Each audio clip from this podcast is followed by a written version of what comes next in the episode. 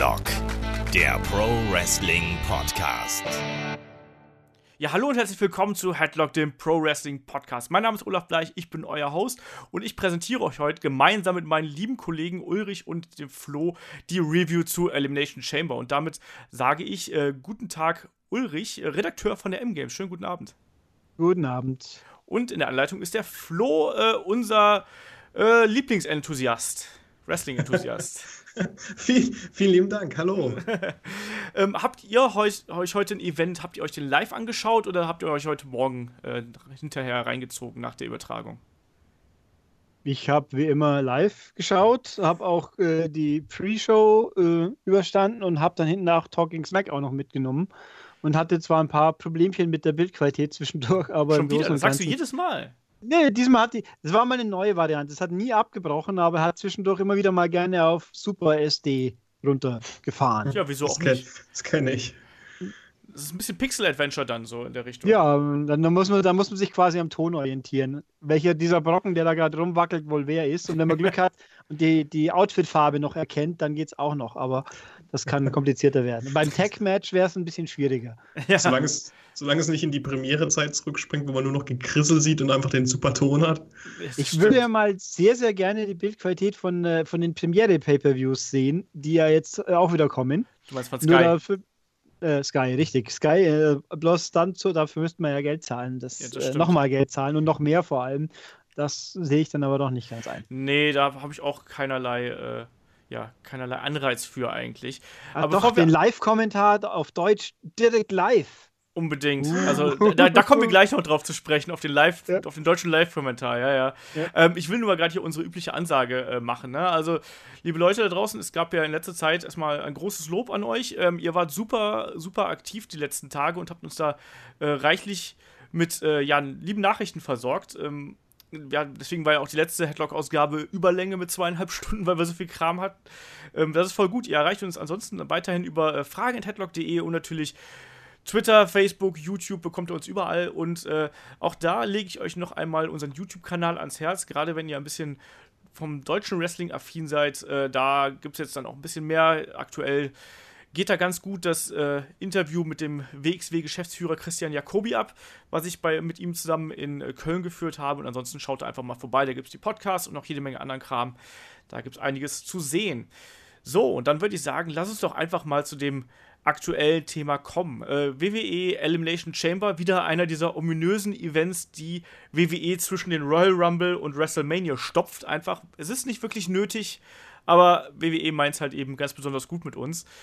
Und ähm, ja, ein WWE-Event beginnt traditionell mit der Kickoff-Show und neben allerlei Trailern gab es da ein unfassbares Match von zwei Zack Ryder-Echsen, eigentlich, um es mal so zu sagen. Was? Ja, von äh, Mojo Rawley und äh, Kurt Hawkins, beides ehemalige Tag-Team-Partner von Zack Ryder, der aktuell ja verletzt ist. Ja, was, deswegen ja der, der Unterschied ist ja, Mojo wäre ja weiterhin Partner, wenn halt Zack Ryder nicht, äh, was hat er, Knie, glaube ich? Ich glaube Knie, ja, irgendwas am ja. Knie, ja also Mojo muss ja jetzt momentan solo arbeiten, weil halt eben Zack Ryder ausfällt und äh, Kurt Hawkins, das war vor meiner Ära, das haben sie mir, das haben sie auch tatsächlich erwähnt beim Match dann noch. Genau, ähm, die Edgeheads.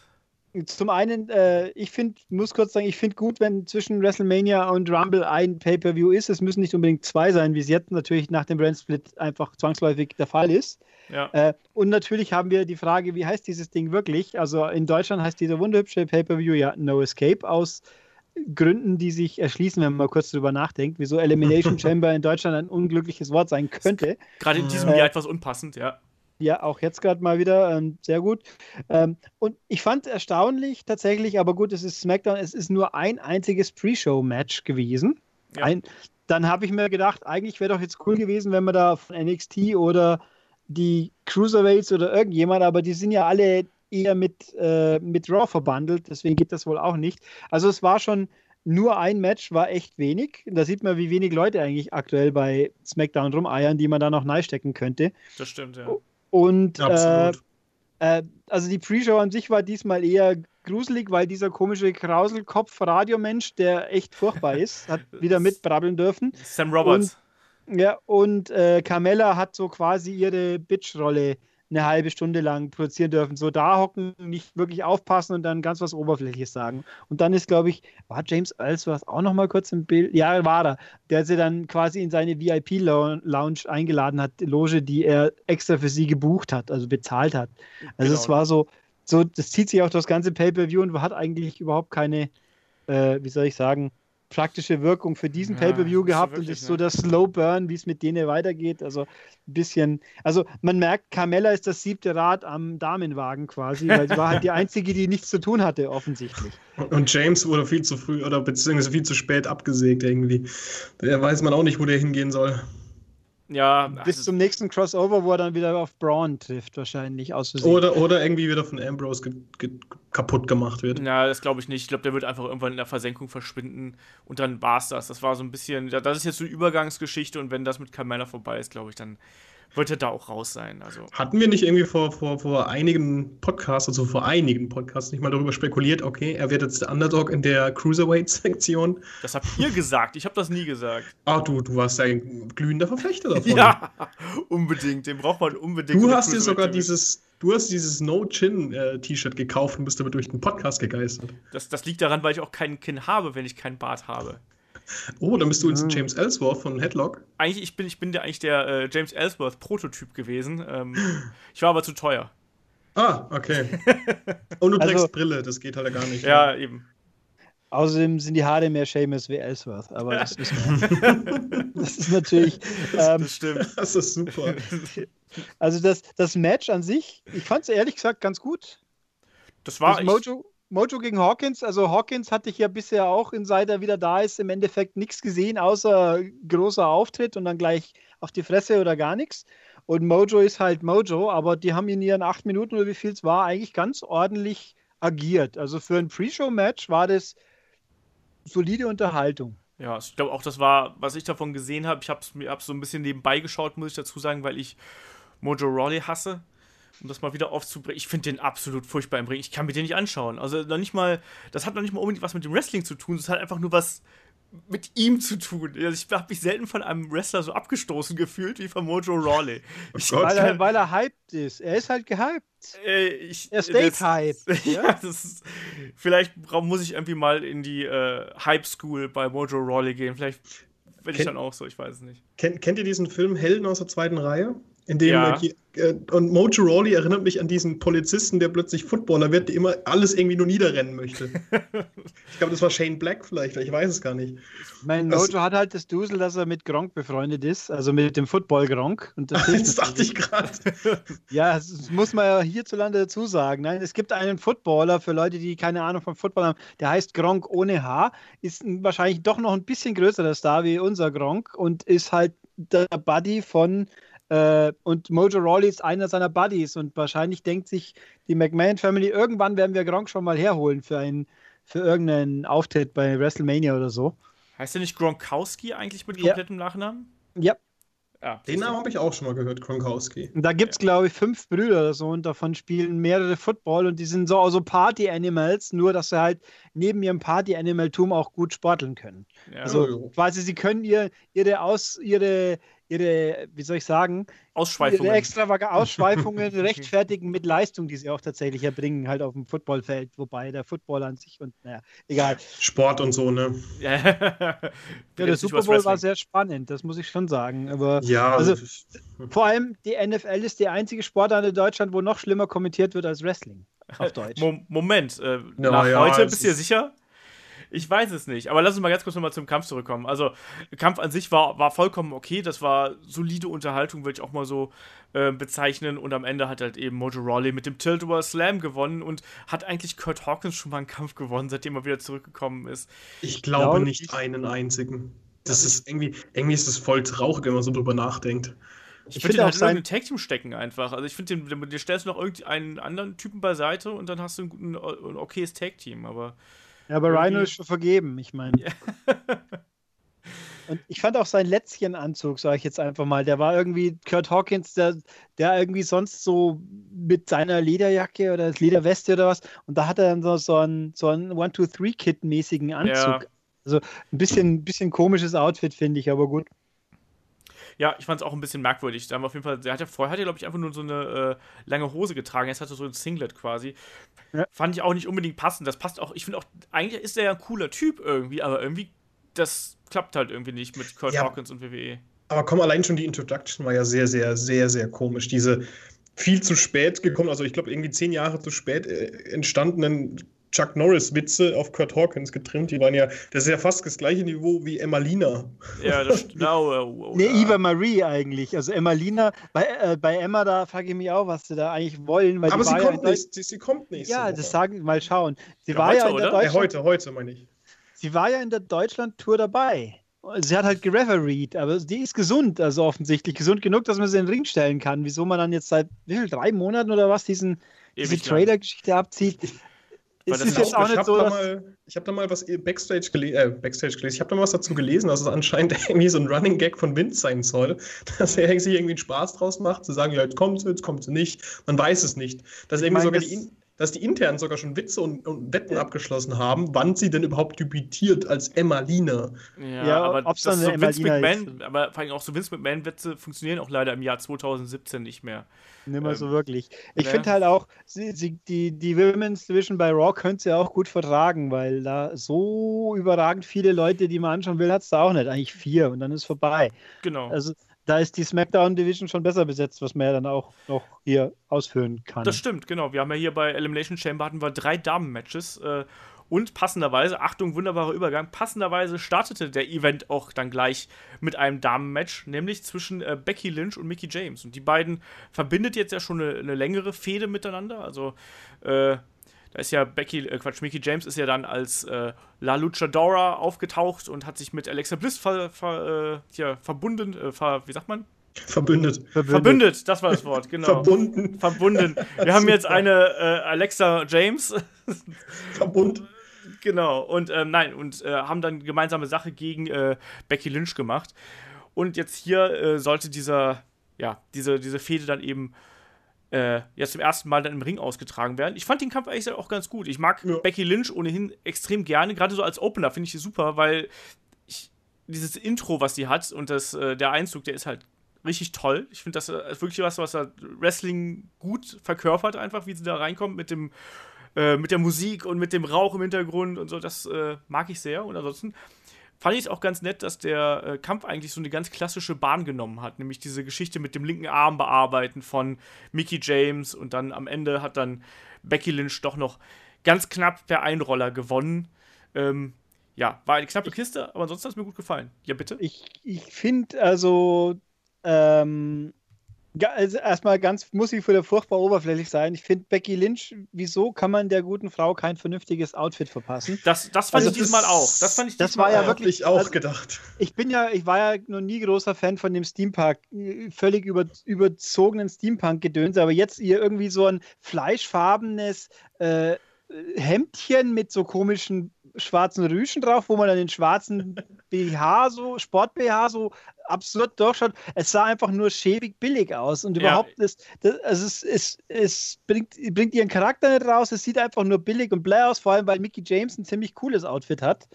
Finde ich. Mit ja. ihr, also das, das stimmig in sich ist, das war ja auch das, meine ich, mit dem sie bei NXT war, oder? Also das sah zumindest sehr danach aus. Ähm, das ist schwach. Ich fand, äh, ich muss leider sagen, ich fand Mickey James gegen Asuka viel, viel, viel besser. Das kann also, sein, ja. Und das Match hier war, ich finde eigentlich, ich bin mir nicht sicher, was mir das Match sagen will. Wer soll jetzt eigentlich, was soll ich nach diesem Match stehen? Ich finde nämlich auch, dass Becky einfach auf die Fresse gekriegt hat und dann zufällig am Schluss einen Sieg rauszieht, so aus, aus nichts. So überraschend und hoppla, jetzt rollt es doch ein, so ungefähr. Ähm, also ich weiß nicht, ich fand das ein bisschen komisch. Das Match an sich war ordentlich äh, und auch, dass es angenehme Länge, dass es nicht so hektisch war.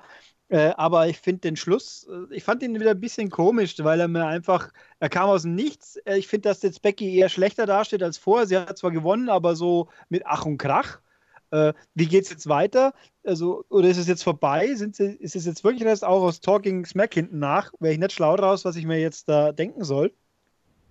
Und äh, ja, war, das Match an sich war gut, aber die, die Aussage, sage ich jetzt mal, hat mich ein bisschen verwirrt. Ich, ja, ich fand, das war halt wieder so ein typischer Kampf. Da hat man gemerkt, so, man, weißt du, Mickey James auf der einen Seite darf nicht klar verlieren, weil sie jetzt gerade zurückgekommen ist, sonst wäre sie direkt wieder, ne, eine Stufe drunter.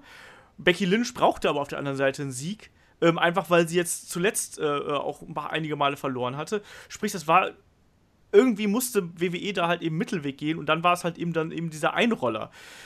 Ich, Fand ich, ich eigentlich ganz gut. Ich kann damit auch leben, so ist das nicht, aber äh, das stimmt schon, was Ulrich sagt. Das ist natürlich. Ähm, eigentlich ist es eher so eine Übergangslösung, um es mal so auszudrücken, weil man wollte da eben keinem so den klaren Sieg geben, es sollte auch keiner die klare Niederlage einstecken, dann wird es halt eben ein Roll-Up.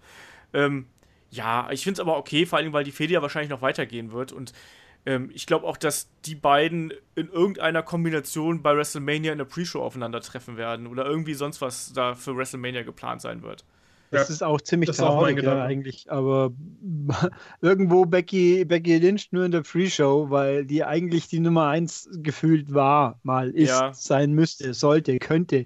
Ähm, war da in, rund um das Match, der wollten wir das Thema Announcer nochmal kurz oder war es nach Stimmt, nee, vorher, stimmt, gell? stimmt, stimmt. Also ich, dann hätte man Übergang kaputt gemacht, das wollte ich nicht. Nee, äh, genau, es Thema. gibt ja zwei deutsche Kommentatoren äh, am, am Pult und die heißen, achso, ich hab's mal aufgeschrieben, äh, Calvin Knie und Tim Haber. Ähm, und die beiden Jungs sehen ja auch so ein bisschen aus, als wären sie gerade aus dem College gekommen, irgendwie so aus der Studentenverbindung. Genau. Und ähm, haben erstmal ganz gepflegt ihren Einsatz verpasst, aber bei der Vorstellung am Anfang, das war schon mal sehr awkward und so schön in die Kamera so, so zucken, was los jetzt mäßig in die Kamera gezuckt und dann irgendwie hat sich wohl jemand gesteckt. Leute, ihr seid alle hier. Gut, aber man muss halt auch dazu sagen, dass die Jungs halt wirklich einen allerersten Auftritt hatten und ja. eigentlich sollte man meinen, die Jungs werden von der WWE geschult, aber mh, dem war wohl hm. nicht so der Fall. Nee, es hat, also es hat nicht besonders äh, souverän gewirkt. Wie sie dann kommentiert haben, habe ich jetzt nicht gehört. Mir wurde aber zugetragen, war wohl eher nicht so prall. Werde ich, mir ich auf jeden Fall mal noch anhören. Äh, ich habe tatsächlich mal äh, reingeschaut und reingehört. Und es ist wirklich halt hart an der Schmerzgrenze. Du merkst halt einfach, dass die beiden unfassbar nervös sind und äh, Worte durcheinander bringen. Und weiß nicht, wie viel Schulung die genossen haben bei WWE und ob überhaupt und ob mal einer von den anderen Kommentatoren sich mal mit denen hingesetzt hat, aber die beiden wirkten halt auch teilweise mit den Begrifflichkeiten echt überfordert. Also ja. am, am, geilsten fand ich dann, was später war, ich habe dann so ein bisschen durchgeschaltet und dann gab es halt diesen ähm, von Naomi, diesen Rear, Rear View, wie er so schön heißt, also dieser Butt Slam da, wenn äh, Alexa Bliss auf sie zustürmt, sie dreht sich um und haut ihr dann Po voran äh, ins Gesicht. Finde ich übrigens auch eine doofe Aktion, aber auf jeden Fall dann hat einer von den beiden so aufgeschrien, so, oh, aber, aber was war das? Was war das? Was war das? So, und da hat der andere das schnell irgendwie überdeckt, genauso auch wie sie manche äh, Aktionen halt irgendwie nicht richtig benennen konnten, das aber auch nicht kaschieren konnten mit irgendwelchen anderen Formulierungen. Ah, das war schon noch ein bisschen unrund. Ich hoffe einfach mal, ich will die jetzt nicht da komplett verurteilen, weil das ist ein bisschen unfair, weil erster Auftritt und so und dann gleich so ins kalte Wasser geworfen werden bei einem WWE-Event, das und dann live vor Millionen von Zuschauern mhm. so ungefähr. Ich fand ja auch sehr zwischendurch kommentartechnisch, JBL hat mal irgendwann gesagt in irgendeinem Match, hier sitzen acht Kommentatoren am Ring, wenn mal eine ausfällt, haben wir ja genug Ersatz da. Äh, was natürlich gerade für den, für den englischen Table korrekt ist, da sitzen einfach vier Leute, was einfach mindestens ja, einer zu viel ist. Und Tom Phillips spielt halt einfach, ist halt völlig überflüssig in dieser Konstellation, was sehr traurig ist, weil ich Tom Phillips eigentlich echt gut finde. Aber du durfte die anderen ganz am Anfang des Events ansagen. Ja, das und er hat eine auch, wichtige Rolle. Genau, und ja, äh, JBL hat sich ja auf Schnauze gelegt beim Einmarsch quasi. Das hat wieder, ne? Das haben, bei seinem Texas Two-Step ist er über die eigenen Füße gestolpert irgendwie beim Reinkommen. Das haben sie sogar in der Pre-Show dann wiederholt extra, damit man es auch mal sieht. Aber Weil Booker T hat sich blöd gelacht und dann so, was war jetzt? Ach, der ist da gerade umgefallen. Ich glaube, das wird aber auch jetzt gerade zum Running Gag. Der ist ja schon mal irgendwie äh, hingefallen bei irgendeiner Aktion und daraufhin hat doch, ähm, gab es doch einen Cruiserweight-Jobber, den sie Trip Bradshaw genannt haben. das also, ein super Name, ey. Was auch, da, da greife ich jetzt mal kurz vor, was ich sehr erschütternd fand, dass dieses Mal ein Pay-Per-View war, der erste seit, eine, eine Kette, eine Serie ist gerissen. Ich glaube, ich kann mich nicht an den letzten Pay-Per-View erinnern, wo alle drei Tische überlebt haben. das stimmt. Stimmt, weil, stimmt. Ich bin mir auch nicht ja. sicher, ob die einfach nicht kaputt gegangen ist, weil auf dem Tisch sind schon zwei, dreimal Leute geworden, aber natürlich kein Powerbomb oder sonst was. Genau. Aber, aber alle drei Tische sind am Schluss noch so dagestanden, wie sie am Anfang da waren. Nicht mal die Deckel haben sie runtergerissen, gar nichts. Ja, ich glaube, die haben halt festgestellt, ah, doch, für dieses Jahr ist es. Ich glaube, die haben festgestellt, für dieses Jahr, oh, das Budget ist im Januar schon im ersten Quartal fast aufgebraucht. Bitte jetzt erstmal nichts kaputt machen. Das machen wir dann, machen wir dann wieder beim, bei WrestleMania, dann geht das also, schon wieder internationale, keine Dividende. Genau, genau. internationale Objekte sind ja diesmal sehr wenig vorgekommen. das stimmt, aber dafür gab es ja einen dicken, fetten Käfig, auf den kommen wir gleich noch zu sprechen. Ja. Wie sie den umgebaut haben, der hat sich ja auch ein bisschen äh, verändert. Ähm, ansonsten, da habe ich auch einen Kommentar zu, aber das merke ich mir hoffentlich bis nachher. ja, das ist, macht, macht ihr einen äh, Knoten ins Taschentuch oder so. Äh, ja, ansonsten Opener. Ja, sagt man doch so, oder nicht? Der alte Mann von, von damals sagt das so. Knoten ins ähm, Taschentuch, richtig, ja. Ja. Stimmt. Siehst du? Ähm, aber ansonsten, Opener war soweit ganz okay, äh, war jetzt aber auch nichts Atemberaubendes und ich glaube halt, dass diese Fehde weitergehen wird und auch noch bis WrestleMania in irgendeiner Form äh, gezogen werden wird. Absolut, die wird absolut in die wird in WrestleMania kulminieren. Da wird es auf jeden Fall zu einem finalen Kampf zwischen denen kommen. Ähm, aber ich glaube nicht, dass eine von beiden in Gürtelregion reinkommt. Ich, ich äh, bin halt mal gespannt, wie sie es halt eben bei WrestleMania lösen. Ob die tatsächlich ähm, ein Einzelmatch bei den Damen machen, ähm, ob die ein Multi-Women-Tag-Team-Match, äh, nicht Tag-Team-Match, ein Multi-Women-Title-Match machen. Ähm, das ist halt dann die Frage, ob, wie sie es halt eben umsetzen. Ich finde, dass die SmackDown-Division eigentlich stark genug ist, dass du da locker mal äh, ein Four-Way oder auch ein Six-Way machen kannst, ohne dass irgendjemand da äh, von der Stärke her und vom Ansehen her abfällt. Also, ja, ja ich finde aber gut, lass uns danach nochmal drauf gehen, wenn wir über das äh, Champions Match gesprochen haben bei den Frauen, weil ja, das ist halt so ein Fatal Four-Way, habe ich auch nämlich schon überlegt. Das wäre eigentlich eine ganz interessante Geschichte oder vielleicht sogar zumindest, also zumindest ein, ein, ähm, ein, ein Vierer, was aber auch ein Fünfer oder ein Sechser werden könnte, aber da müsste man halt auch die Kandidaten dafür raus. Ja, das wird ja für, für Raw gerichtet, für die, für die Raw Division. Da gibt es ja eben das vier Frauen und die stellen mal alle vier in den Ring und die sind ja auch genau. alle namhaft. Da passt es auch irgendwo. Also vom Namhaftigkeitsfaktor her sind die vier Top-Raw-Frauen schon mehr noch. Ja, genau, das stimmt. Absolut. Gar, kein, gar, keine Frage, aber mein Gott, ja. Ja gut, also wobei, du hast bei SmackDown, bei SmackDown hast du Niki, du hast Natalia, du hast äh, Becky, ja, du Niki hast... habe ich vergessen, stimmt, die gibt es ja auch noch. Ja, Maries, Maries ist ja auch theoretisch, schwebt ah, ja nee. auch immer durch die Gegend. Also, Warte mal ich mein, ab. Ob die was kann, weiß ich jetzt nicht, weil ich dann ja damals nie zugeschaut habe. Aber Fakt ist, sie könnten sie in die Ringe stellen, zumindest. Da ist ich aber momentan gar keine Situation dafür da. Also das gar, nee. ich sehe keinen geschichtlichen Ansatz, um irgendwie. Ah, ah warte mal ab. Warte mal ab. Ja, ich, hab, zwar, ich, ich weiß, dieses Nikki, Nikki Bella, John Cena Mixed Tag Team Match, wo Kai Und? so geil drauf ist. Genau, aber das, das Geilste ist, es wurde meiner Ansicht nach jetzt schon bei diesem Event äh, ein erster äh, äh Samen gepflanzt. So ne, können wir es nennen, ja. Vor allem, weil ja. sie nochmal drauf eingegangen sind am Schluss. Ja, ja. Sie haben ja, ja nochmal nebenbei erwähnt. Also, ja, aber lass also uns da gleich drauf zu sprechen. Wir springen hm. heute hier äh, wie die Hoppelhäschen. Ähm, lass uns da gleich drauf zu sprechen kommen. Ähm, lass uns erstmal mit dem, mit dem zweiten Match des, des äh, Abends ja. weitermachen, bevor wir hier äh, komplett aus den Fugen und geraten. Ich fand es eigentlich ganz unterhaltsam tatsächlich. Der zweite Match des Abends ist äh, das Two-on-One-Handicap-Match zwischen Apollo Crews und Kalisto gegen Dolph Ziggler. So, ich fand das, ich fand diese Match-Ansetzung total schwachsinnig. Also absolut schwachsinnig. Warum der Böse gegen zwei Gute kämpft, weil da kann eigentlich im Endeffekt können da nur alle verlieren. Äh, wenn, Haben sie ja auch im Endeffekt, würde ich sagen. Ja. ja.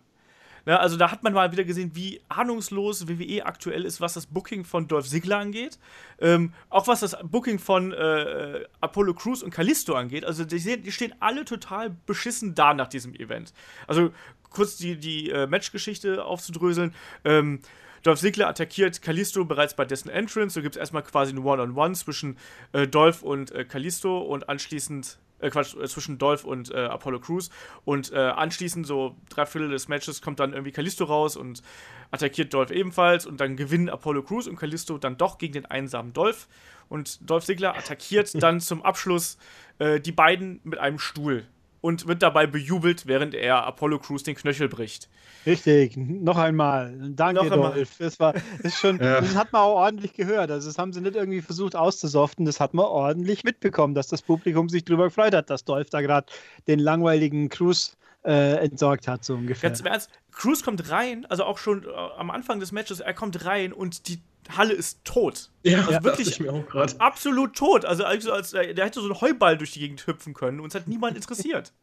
Aber das ist doch schon, schon die ganze Zeit. Seit Cruz Teil des Main Roster ist, ist, er funktioniert einfach irgendwie nicht. Ich weiß nicht, was, was ist. Ihr habt doch, ihr schaut doch alle NXT.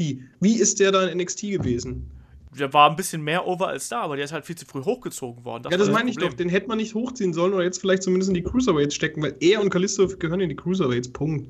Aber ich glaube, ich weiß gar nicht, ob er, äh, ich glaub, er ist zu schwer für einen Cruiserweight. Ich glaube nicht, dass der passt, der passt, doch staturmäßig gar nicht zu den Cruiserweights. Also, das ja, kann, aber ich kann mir nicht vorstellen, ist? dass der, also vom Sehen her kann ich mir niemals vorstellen, dass der unter 205 geht. Also, wenn er das tut, dann bin ich eher jetzt fasziniert. Also, Kalisto, klar. Das war ja auch, ist, nicht, ist das eigentlich Sinkada Cruiserweight oder nicht? Ja, aber ich weiß eigentlich gar nicht. schon, aber hat, wo, wo ist denn der eigentlich? Den haben wir auch schon ewig nicht mehr gesehen. Jetzt. Der, ist, der nicht, ist der nicht im Dockhaus? Ja, das sowieso, aber das. Äh, aber äh, ist ja auch wurscht, jedenfalls. Der sitzt draußen in der Hundehütte, deswegen kann man nicht in die Halle oder was? Jetzt war, stimmt, Nein, war doch Kalisto, Kalisto gegen Kendrick, wo, wo die Cruiserweight Division landet. Das war ja das Ja, genau. Ähm, ne, also Kalisto ist, äh, ich finde, der kommt hier aus der ganzen Geschichte nur am besten raus, weil er halt verletzt war und äh, äh aber, aber Cruz ist halt ein Charisma-Vakuum, da ist nichts. Und, und Ziggler ist jetzt der Depp wieder. Äh, Ziggler verliert wieder ein Match, schaut aus wie der Depp, aber dann, dann gut, der holt sich sein, sein, sein Ansehen ein bisschen zurück, indem man am Schluss umschlägt äh, oder halt äh, kaputt macht. Aber es war so richtig sinnfrei. So, äh, äh was? Ja. Warum? Ich, ich weiß auch nicht, wie gesagt, also ich verfolge ja tatsächlich SmackDown und Raw wie ihr natürlich auch wöchentlich zu un unterschiedlichen Zeiten, sage ich jetzt einfach mal. Und ich mag Sigler ganz gerne. Ich habe zum Beispiel gestern auch mal kurz oder heute kurz die Brille runtergenommen und dachte, da steht plötzlich ähm, Shawn Michaels im Ring, weil ich es nicht so richtig erkannt habe. Er sieht ja aus wie er. Ja, das ist, auch das, größte, das ist auch das größte Problem von Dolph Sigler, ja. dass er gern Shawn Michaels wäre und aber eigentlich keinen richtigen eigenen Charakter hat. Er hat irgendwie, er hat das Charisma, wenn, wenn er richtig gebuckt wird, weil ganz ehrlich, ich finde die, die Fehde, die er mit The Miss letztes Jahr hatte, die war ja ganz ehrlich, die großartig. Die war super. Aber, aber, aber jetzt kommt diese Geschichte mit, mit Mr. No Interest uh, at all, Apollo Crews und ja, Mini Lucha Dragon und dann weiß man halt echt nicht, was bei rumkommen soll. Was ich sehr ja. lustig fände, wäre, wenn sie Dolph Ziggler einfach mal als Colonel Sanders äh, arbeiten lassen würden, so Ach, wie in den Werbespot. Schon, schon, wieder. Ja, aber es wäre doch fantastisch. Ich meine, ich, das, das, ich fand, das hat super funktioniert in dem Werbespot, aber egal. Also besser wie der Werbespot von Enzo und Cass auf jeden Fall. Der ist, der ist gruselig. Die sind alle gruselig. Aber, ja, Enzo, aber das stimmt, Enzo, der, der KFC ist noch ein bisschen lustiger, das gebe ich zu. Ja, und dann halt, und der jetzt mit diesem Gold, oder soll er halt dieser Midas KFC-Colonel sein, der jetzt in der Einwerbung auch rumeiert. Also ganz komisch, aber naja. Nee, also das Match war einfach, es war da, es war, also das war auch total bluff und dann war es halt rum und dann, äh, wieso haben wir das jetzt so gemacht? Keiner versteht. Ja, man, man ich, weiß es nicht. Und am Ende des Tages. Oh, ja, nee, ja, ich wollte eigentlich sagen, ich lehne mich jetzt mal so weit aus dem Fenster und sage, das ist für mich das langweiligste Match auf der Card gewesen, was die Männer angeht. Ja. Ja. Ja. Ist jetzt auch ja. nicht schwer, doch. Hm. Es war aber auch der Kampf, wo ich wirklich, als ich das gesehen habe, dass es festgesetzt worden ist, habe ich mich gefragt, so, wieso das? Also, ja, dieser Prügelei im Lockerroom und das war's, Punkt. Nein, aber das ist doch totaler, das ist doch eine, du kannst doch nicht den Heal gegen zwei Babyfaces antreten lassen. Außer der Heal ist irgendwie 2,50 Meter groß und äh, wiegt 600 Kilo. Aber es macht doch gar keinen Sinn, weil der, es sieht jeder kacke aus. Jeder geht als Verlierer aus dieser Feder hervor. Kalisto, da hat Ulrich schon recht, noch am, am wenigsten, äh, weil, aber, aber allein auch in dieser Konstellation mit, mit äh, Apollo Crews zusammen, dann da, da steht dann auch Kalisto direkt wie der kleine Depp daneben, weißt du, so der, der ist der, der Schwache, weil deswegen haben wir euch beide zusammengesteckt gegen Dolph Ziggler, so ungefähr. Aber ich finde, da haben sie es dann doch, so im Nachhinein Nein. betrachtet, ein bisschen okay. ja, wollte ich eigentlich gerade sagen, mit, mit dieser Geschichte, wo halt einfach die, die, die, ähm, das Bein bearbeitet hat mit dem Stuhl und sowas, da finde ich, haben sie dann Sigler dann noch, finde ich, am stärksten noch im Andefekt dastehen lassen. Ja, aber es bringt ihm nichts. Ja, also es, die es, ganze es Fehde bringt nichts. Das ist ja, das Sinn und Zweck.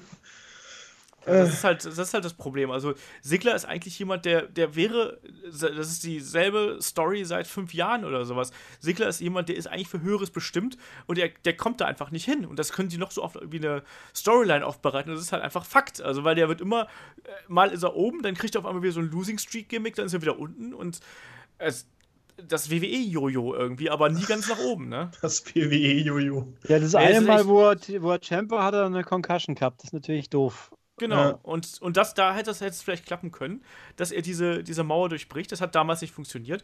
Und also außer jetzt gegen The Miz, äh, ist er halt immer jemand, der ist halt irgendwie da und der liefert auch gute Kämpfe ab. Also ich mag seine Kämpfe auch echt sehr gerne und äh, der hat auch Talent und alles, aber WWE schafft es einfach nicht, den vernünftig zu bucken. Und ich weiß nicht, woran das liegt, aber so ein Handy-Tour und One-Handicap-Match ähm, als Bösewicht da zu bestreiten, das ist doch totaler Scheiß. Also, ich kann es ja, nicht nee, sagen. Ich, ich, ich sehe was, also ich, ich verstehe absolut, was du meinst. Und wie gesagt, ich bleibe bei meiner Meinung, dass es der langweiligste und der total irrelevanteste Kampf des Abends gewesen ist. Weil ja. ich weiß auch nicht, wie es jetzt weitergeht. Wollen die das immer noch weiterführen, ganz ehrlich? Es ist doch, so jetzt, so jetzt ist äh, Apollo Crews kaputt und Callisto will ihn rächen und Dolph Ziggler lacht sich ins, äh, Dolph Ziggler läch, lächelt sich ins Fäustchen. Ach, das ist doch, es ist irgendwas, wo, wozu nichts führt. Und ich weiß auch nicht, wie man einen von den dreien oder die alle drei irgendwie jetzt für WrestleMania auf Bahn bringen sollte. Das gar nicht. Macht gar keinen nicht. Spaß. Die werden keine Rolle spielen, die stecken, stecken sie alle in die Andre the Giant Battle Royale. Zack, alle ja, weg. genau, gut. Dann haben wir das Thema geklärt. Einfach. Ja, es ist halt, für Dolph Ziggler ist es halt schade. Aber machst du nichts dran. Apropos äh, schade und steckst die mal alle in ein Match. Äh, nächster Kampf: äh, WWE SmackDown Tag Team Championship. Ja, guckst du, wa? oh. Äh, Tag, Tag, Team Turmoil Match. Äh, riesengroßer Clusterfuck zwischen äh, American Alpha, den Champions, äh, Zango, Heath Slater und Rhino, The Ascension, den Usos und den Vorde Villains. So, da habe ich ja schon beim letzten Mal gesagt, ich hätte die alle in den Käfig gestellt, dann wären wir besser unterhalten mhm, worden. Mhm. Also Turmoil, ich fand, Turmoil ist scheiße. Tut mir ich leid. Weiß, ich, ich finde das Konzept jetzt theoretisch gar nicht so schlimm. Das Schlimme ist nur, äh, die, also ich finde, einige Leute kommen schwächer raus, völlig sinnlos, mein, meines Empfindens. Äh, generell finde ich es irgendwie deprimierend, dass die Tag Team Division von SmackDown so furchtbar langweilig ist, weil die haben eigentlich so viele Teams und äh, die müssten doch auch irgendwie ziehen können, aber nein, stattdessen findet man Leute wie also Seamus und Cesaro, die so quasi per Zufall zusammengewürfelt sind, sind so viel interessanter wie die richtigen Tag-Teams von SmackDown. Ja. Das ist sehr bitter. Ähm, ich fand die, die Logik dieses, dieses Turmoils nicht ganz durchschaubar teilweise. Dann finde ich leider, dass American Alpha im Main Roaster furchtbar langweilig sind, aber den Fehler haben sie am Anfang schon gemacht, meiner Meinung nach, diese Verletzungsgeschichte. Wobei ja. ich jetzt immer noch nicht weiß, war der verletzt und sie mussten das tun oder war das eine coole Booking-Idee? Ich glaube, der war verletzt. Aber ich bin also nicht ganz sicher. Also wenn es sein musste, dann kann man halt nichts machen, aber sonst war es irgendwie komisch.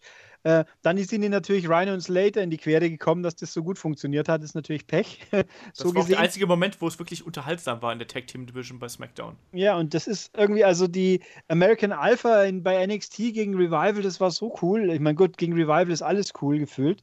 Ähm, und dann hier kommt dann raus, die Usos sind halt, äh, und was ich ganz komisch finde, man hätte die Ascension äh, etablieren können einigermaßen, was ja in dem SmackDown davor ja eigentlich schon angefangen hatten. Und was kommt dann hier?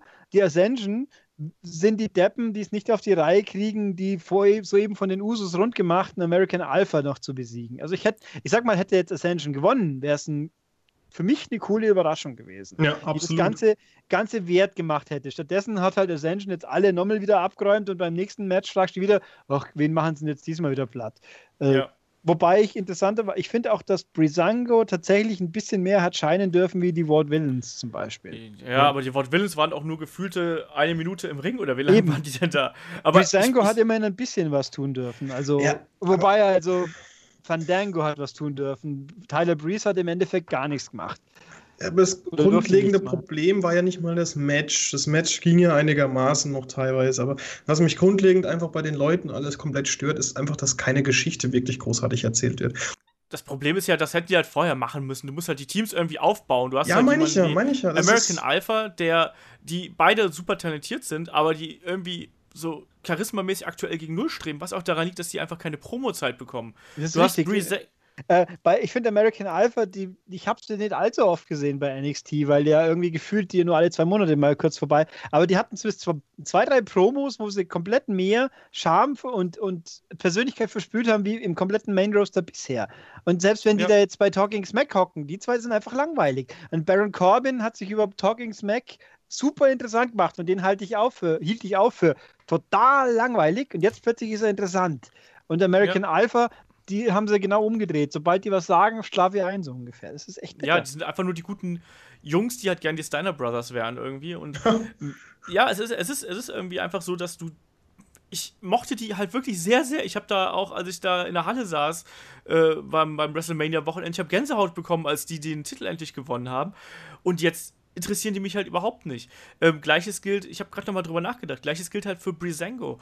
Ähm, was haben wir damals gesagt? So, ja, wie cool ist denn das, wenn die die jetzt äh, vom Roster-Split haben wir doch drüber geredet. Aus den beiden, das sind eigentlich talentierte Wrestler. Wenn die ein ernsteres Gimmick kriegen und äh, an ihrem Teamwork feilen, das kann ein richtig cooles Tag-Team werden. Und dieses blöde Modepolizei-Ding, mm. da kriege ich echt die Krise. Das ist halt total verschenkt. Und ich finde das aber immer noch besser als das, was vorher war. Ja, aber es ist alles furchtbar. Aber ich hasse ja. auch dieses, ich hasse aber auch diese Geschichten, wenn du einfach nur zwei Leute zusammenschmeißt und ähm, die sind jetzt ein Tag-Team, wir schmeißen einfach beide Namen zusammen und lassen irgendwie die, äh, die Musik ineinander laufen und schon haben wir ein Tag-Team. Jups! Ah, das funktioniert ja, doch Seamus, nicht bei Seamus und Cesaro hat es ja funktioniert aus Ja, aber die haben es ja nicht, die haben ja keinen eigenen Namen gehabt. Die waren einfach immer noch Seamus und Cesaro und das war für die eigentlich nur eine Zweckgemeinschaft. Das hast das du auch war bei, halt auch ein Glücksfall. Das genau. war ein genau. Glücksfall, dass das funktioniert hat. Hast du aber auch bei jedem Match gesehen, dass die sich immer noch nicht leiden konnten. Also mittlerweile wieder nicht, aber du hast gesehen, dass sie sich nicht leiden konnten. Die haben sich selbst bei der Entrance, haben die sich gegenseitig noch ausgestochen. Ja. Bis, und das ist halt. Die haben die damit halt gut gespielt. Ja, und die haben Spaß deswegen, gehabt. Und das hat halt, genau. das hast du auch gemerkt. Das hast du als Zuschauer gemerkt. Ich habe das habe ich dir schon ein paar Mal geschrieben, auch gehabt, Olaf, dass ich jedes Mal, wenn die Jungs am Start waren, habe ich mich persönlich super amüsiert gefühlt und habe mich auch, auch unterhalten gefühlt. Und das war, wie gesagt, aus diesem Grund sind es auch mein Lieblings-Tech-Team Team, äh, Team gewesen letztes Jahr. Ja, nee, das, das, ist, das ist ja nun mal auch so. Aber ansonsten, also von den, von den anderen Teams, ich meine, die Usos interessiert mich noch nie, muss ich leider dazu sagen. Die Worte Villains sind ja hier einfach mal in einer Minute weggefrühstückt worden. Ja. Und wenn Heath Slater und Rhino das mit Abstand charismatischste Team in so einem Match sind, dann ist irgendwas nicht ganz richtig. Also ich mag ja Heath Slater auch irgendwie auf irgendeine perverse Art, aber ähm, das ist halt irgendwie kann das eben nicht sein. Und deswegen die Anfangsgeschichte war halt eben auch Heath Slater und Rhino halten durch und anschließend dann eben ähm, American Alpha, die dann eben hinterrücks nochmal von Usus attackiert werden und dann am Ende doch noch irgendwie den Sieg gegen die Ascension einfahren. Die Ascension sieht jetzt auch wieder doof aus da, weil die haben ja eigentlich dominiert und dann irgendwie doch doof am Ende verloren, die Grand Amplitude eingesteckt. Ja, und äh, irgendwie sind wir genauso klug wie zuvor, aber es ist niemand wirklich stark aus diesem Kampf hervorgegangen, oder? Nö, also ich fand das mhm. ganze, die ganze Tag-Team- äh, Division macht irgendwo hat gar keine hat keine Ausstrahlung. Ich meine bei bei bei Raw hast du vier Teams, wo man so will, wo man immer, mit denen man immer arbeiten kann, selbst wenn man einem, egal wie sie einem New Day inzwischen auf den Sack gehen mögen, aber sie sind halt da und funktionieren als, als Einheit in der Hinsicht äh, und haben eine, eine Identität. Äh, und bei SmackDown, da fehlt es einfach irgendwie. Es ist ja. komisch eigentlich, weil die sonst so viel richtig machen, aber da fehlt mir irgendwie komplett was. Ich hätte noch die Dinge reingenommen, die Wyatt Family, aber die ist ja halt zerbröckelt. Die war gut. Also, das ist auch wie die zwei, oder war, war das Freebird Rule? Das war Freebird. Freebird. Aber hat eigentlich Harper überhaupt mal ein Match gemacht? Ja, und eins. Und das hat er, glaube okay. ich, verloren sogar. Ja, also da, die, die hätten dem Ganzen jetzt was gegeben, aber die haben es ja gleich wieder rausgezogen und machen jetzt hier ein großes Theater so darum quasi. Genau das. Wobei ja, auch kommen wir später nochmal dazu. Ja, wobei auch da ich mir nicht ganz klar ist, wie das weitergehen soll, so alles, aber okay. Also ist die Welt zumindest. auf, hallo? ja, der Weltenverschlinger und so. Ja, aber wie gesagt, die Tag Team Division bei SmackDown ist aktuell einfach eine Baustelle. Ich glaube, da müssen wir uns mal so anfreunden. Und äh, ja, American Alpha sind dann die Vorarbeiter dieser Baustelle, um es mal so zu sagen. äh, weiter ging es dann mit einem Kampf, der, der mich auch nicht weniger interessieren könnte, muss ich leider sagen, weil äh, ich Nikki Bella nicht mehr sehen kann. Aber nichtsdestotrotz haben wir Nikki Bella gegen Natalia dann bekommen. Die beiden fäden ja auch schon ja, seit, seit einiger Zeit miteinander. Hier, Natalia sagt immer hier, du, du bist ja nur hier an dieser Position in der Promotion, weil du ja mit John Cena zusammen bist, bla bla bla. Ja, das hat sie dann auch im Kampf selber, finde ich, ein bisschen übertrieben ähm, mit diesen ganzen You Can't See Me-Gesten ja, und sowas. Das fand ich sehr anstrengend. Ähm, Die Frage ist halt, wie viel davon in Total Divas wieder auftauchen wird. Ja, ja, eben. Ist aber, aber auch interessant, du schaffst dir halt einen eigenen Mikrokosmos durch so ein Match. Ist irgendwie, ja, ganz nett. So der Gedanke einfach dieser Metaebene. Aber ja, das Match an also sich war. Das, das ist absolut halt ein Total Divas, Total Bellas äh, äh, Match eigentlich, auch von der, von der Art und Weise, wie die Geschichte bis jetzt hier erzählt worden ist. Ähm, der Kampf an sich, der war eigentlich ganz okay. Ich muss dazu sagen, also Nikki Bella hat auf jeden Fall den deutlich besseren STF als John Cena um mhm. das mal hier ganz klarzustellen. Also, der sieht wenigstens aus, als würde sie jemandem wehtun, während John Cena ja die Leute eher immer so ein bisschen am Ohr kitzelt. Hat, hat Nikki Bella nicht sogar fast einen, also so einen Würgegriff fast so drin und, und, und John Cena ist es ja eher nur so nach vorne stecken? Ja, John Cena macht ja da auch gar nichts. Jetzt sieht mhm. er auch nicht. Aber das bei Nikki Bella, das sah gut aus. Und, ja. kommt, kommt, und abgesehen davon, wie hat es JBL so schön formuliert, sie hat ja. Äh, ihrer Gegnerin fast den Fuß ins Ohr gesteckt dabei. Also das fand ich schon ganz witzig. Also, aber ansonsten der Kampf endete dann hinterher durch einen Double Countout und auch da dieser Kampf wird, äh, diese Fehde wird weitergehen. Ich glaube, da sind wir uns alle einig. Ja. Ich, fa Ulrich, ich fand wie hast du Schluss, die Fehde war?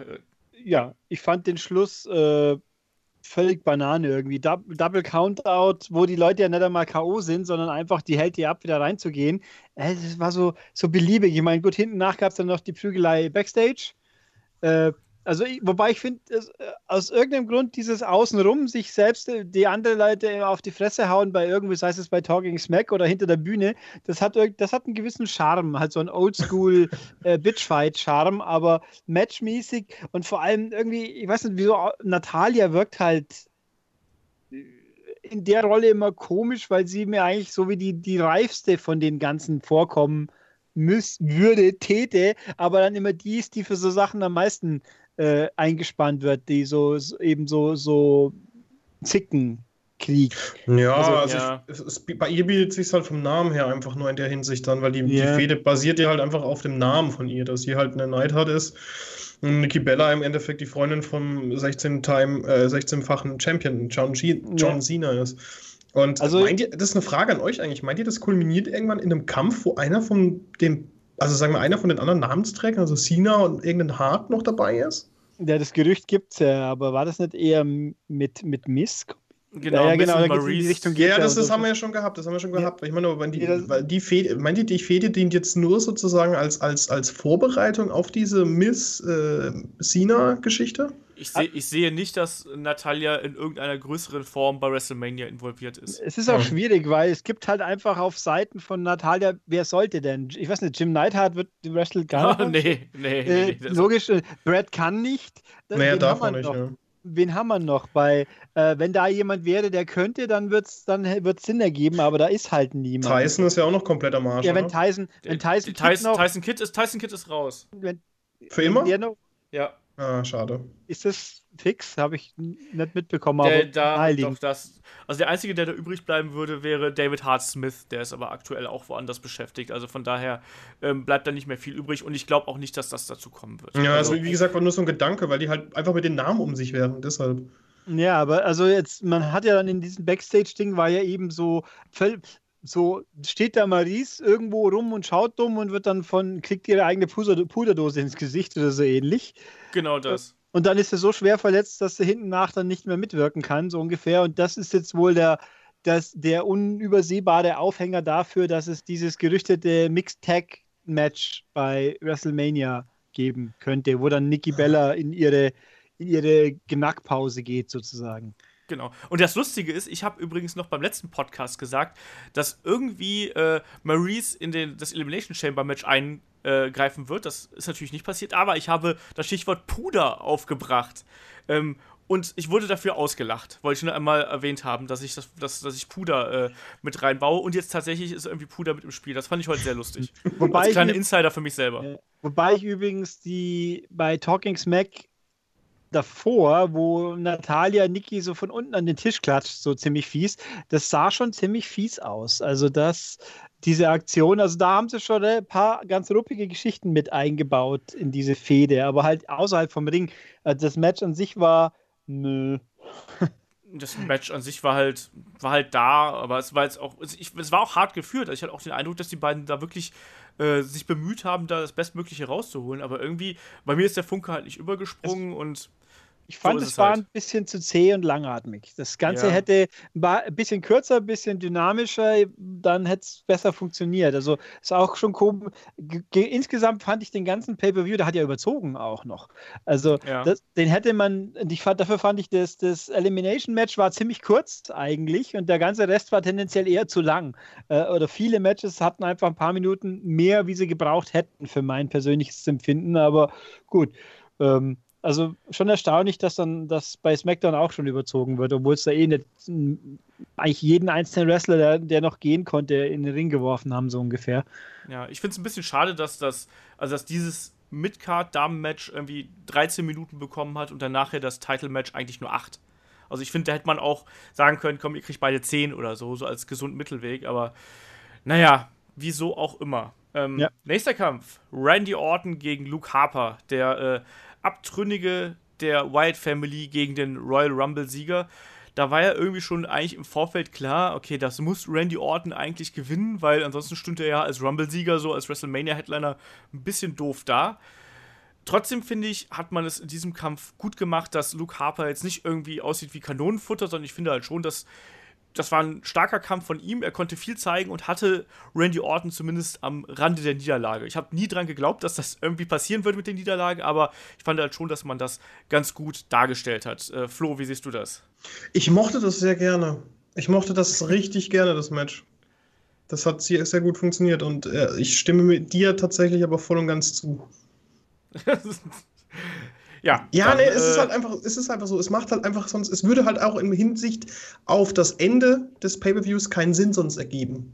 Eben. Ja, und auch auf WrestleMania, weißt du, dann. Ja, ja, aber. Das hatten wir die letzten Jahre ja schon mal, dass dann irgendwie doch mal zwischendurch verloren wird. So, man fragt sich dann, warum. Ich musste übrigens, ich musste übrigens mal an etwas denken, als ich das Match gesehen habe, an etwas denken, was du mir mal erzählt hast. Und zwar ähm, bei The New Day ist ja auch Xavier Woods dabei.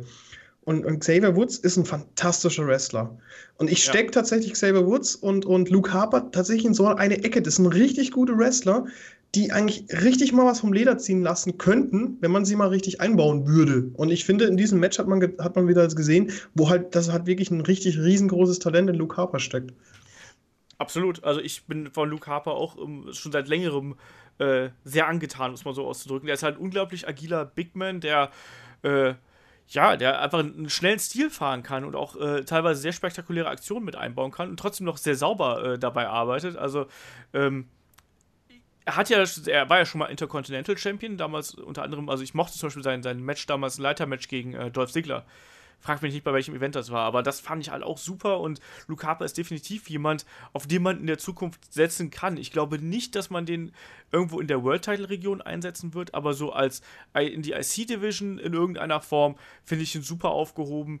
Ich bin mir nur nicht sicher, ob er halt so gut als äh, guter Junge funktioniert. Ich, das muss man abwarten. Ich glaube, der ist besser als äh, verrückter Bösewicht aufgehoben. Ich, ich glaube, er wird ein verrückter guter Junge. Äh, mein Problem an, mein Problem, also ich, ich bin bei diesem Match nicht ganz so warm geworden, was aber, glaube ich, einfach an der Stilart, so zwei große Männer, selbst wenn sie einigermaßen agil sind, aber es hat halt seine Limit, sein Limit, was da geht. Da bin ich, ich glaube, so ein Matchup, wenn jetzt Harper gegen AJ Styles, könnte ich mir wesentlich spannender noch vorstellen, aber es liegt einfach wahrscheinlich, weil er AJ Styles ist. Und ich habe jetzt an sich nichts gegen Orten. Äh, ich habe ein bisschen, was mich gewundert hat, die Musik von Orten ist ja jetzt ein bisschen Wyatt Family kompatibel gemacht worden. Ja. Aber was war die Musik von Harper eigentlich? Der hat eine eigene Musik. Wo kommt ja, die ja, her? Ja. Ich habe, ist die neu? Gab es die schon mal? Ich habe keinen Schimmer. Ich, glaub, die, ich weiß es gerade nicht. Ich, ich habe hab die schon ein paar Mal drauf geachtet. Ich habe auch den, äh. den Pre-Match-Hype, ich bin nicht so ganz schlau daraus geworden, was mir das Ergebnis des Matches jetzt sagen soll. Ist es jetzt durch? Geht es jetzt einfach weiter? Kehrt jetzt Luke Harper, als weil jetzt die quasi die, die Rangfolge in der Familie geklärt ist, ist jetzt okay und er ist wieder dabei? Ist er nicht dabei? Bleibt er jetzt befeindet? Ist das jetzt wirklich endgültig gebrochen, weil ja Bray im Voiceover sagt, meine zwei Brüder quasi tragen es jetzt untereinander aus. Ist es jetzt, ich, da muss das ich. Da muss, eigentlich ganz geil, wenn du so drüber nachdenkst, was es da für Möglichkeiten jetzt gibt. Ja, es ist, also man muss halt abwarten, wie es weitergeht, ein bisschen, finde ich. Und ich, also ich habe für mich jetzt doch beschlossen, dass diese Outfit-Logik der Wyatt Family nur sehr begrenzt funktioniert. Also Randy Orton schaut immer noch aus wie Randy Orton, bloß dass er jetzt halt auch noch eine Weste trägt. Bei Bray Wyatt ist, der hat ein Out, der ist stimmiger in sich, seit er nicht mehr sein Pepita-Hütchen auch noch auf hat. Aber Luke Harper sieht halt einfach mit seinem Wurstdieb, also äh, Braun Strowman ist ja nicht mehr Wyatt Family, den haben sie aber ein bisschen modernisiert mit Outfit und mit dem Auftreten her, aber Luke Harper sieht halt immer nur aus wie ein Schlürfi, der nicht weiß, wie man sich rasiert und einfach irre reinschaut. Der, der ist halt der Redneck. Der ist, der ist genau. ein bisschen, der ist für, eben, der, der, den kann ich doch gar nicht zum Face umdrehen, weil er einfach irre ist. Ich meine, der kann, was kann denn der als also ich tue mir ein bisschen schwer, wie der aus dem Eck rauskommen soll, dass er, dass er, dass er mehr wirken kann noch, statt irgendwie so für eine verstörte Minderheit. Pass auf, äh, das, das kann ich dir sagen. Das kann ich dir sagen. Pass auf, das kann ich dir sagen. Und zwar wird er so eine eigene Storyline, also was ist Storyline? Er, er zieht sich selber. Ich Angst. Bitte? Was? Ich krieg Angst. Nein, nein, ja, nein, nein, weiter. Ist ganz harmlos. Und zwar geht es in die gleiche Richtung wie. was denn?